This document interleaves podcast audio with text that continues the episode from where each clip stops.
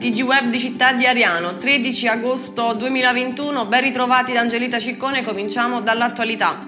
Covid, il Ministero cambia le norme sulla quarantena. Il Ministero della Salute ha bollinato una delle misure contenute nell'ultimo decreto Covid, ovvero la revisione della misura della quarantena imposta a chi è identificato come un contatto stretto di un caso Covid positivo. La circolare prescrive che i contatti asintomatici ad alto rischio, se hanno completato il ciclo vaccinale da almeno 14 giorni, possono rientrare in comunità dopo un periodo di quarantena di almeno 7 giorni dall'ultima esposizione al caso, al termine del quale risulti eseguito un test molecolare o antigenico con risultato negativo oppure 14 giorni di isolamento senza eseguire il test.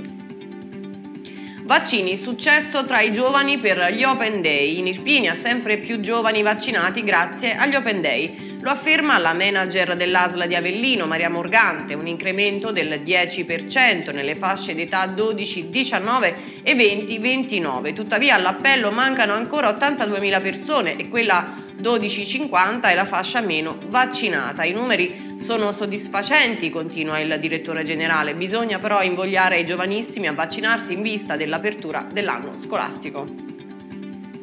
Cronaca Campania, allerta caldo per il weekend. A partire dalle ore 8 di, questo, di, questa giornata di venerdì 13 agosto 2021 e per una durata di almeno 72 ore potranno verificarsi condizioni di criticità per rischio da ondata di calore nel territorio dei comuni classificati a rischio ordinario. La sala operativa regionale invita i sindaci di tutti i comuni e gli enti competenti a porre in essere le procedure di propria competenza relative alla vigilanza per le fasce fragili della popolazione. Si raccomanda di non esporsi al sole o praticare attività sportive nelle ore più calde. Particolare attenzione devono prestare ai cardiopatici, gli anziani, i bambini e i soggetti a rischio.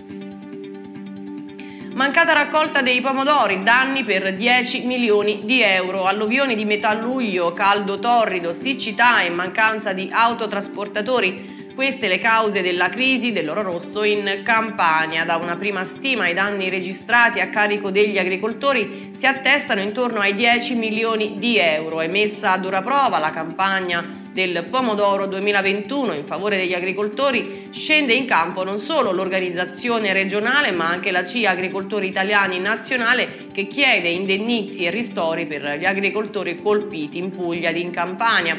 Proprio in Campania i danni sono per circa il 20% della produzione con milioni di euro persi su circa 1500 ettari di non raccolto.